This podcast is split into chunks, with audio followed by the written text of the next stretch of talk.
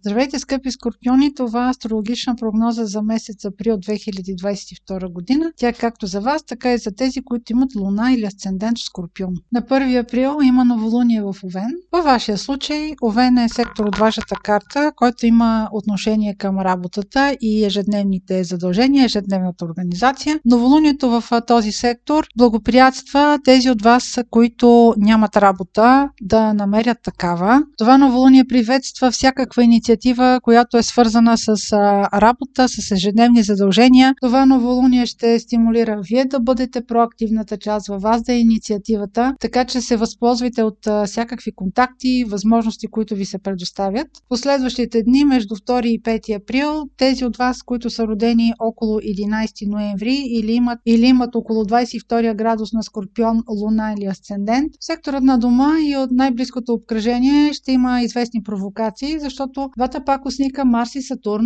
ще провокират вашата най-близка среда да бъде ултимативна към вас. В дните между 2 и 5 април в резултат на това напрежение е възможно с вашия партньор, това може да бъде любовен или брачен партньор, отношенията ви да претърпят на очаквано развитие. Вие няма да имате място за маневриране и просто ще трябва да ги приемете. Следващият важен момент през месец април ще бъде пълнолунието във Везни на 16 април. То се случва в сектор от вашата карта, който се отнася до подсъзнателното, може да се отнася също така и до интриги или до някакви тайни. Обикновено, когато пълнолунието активира един сектор, то нещо разкрива или завършва, така че около 16 април може да имате някаква допълнителна информация, която до момента не ви е била известна. Това също така е много добър момент, ако решите да си почивате, да се отдръпнете от обществото и да си дадете няколко дни почивка. И идваме до третия важен момент за месец април. Това е новолунието на 30 април в Телец. Това новолуние ще бъде и слънчево затъмнение и ще бъде по-значимо за тези от вас, които са родени около 1 ноември или 2-3 дни около тази дата, или също така имат около 10 градус на Скорпион, Луна или Асцендент. Това слънчево затъмнение ще бъде повлияно от планетата на изненадите Оран и то идва от вашия сектор на партньорствата. Слънчевите затъмнения внасят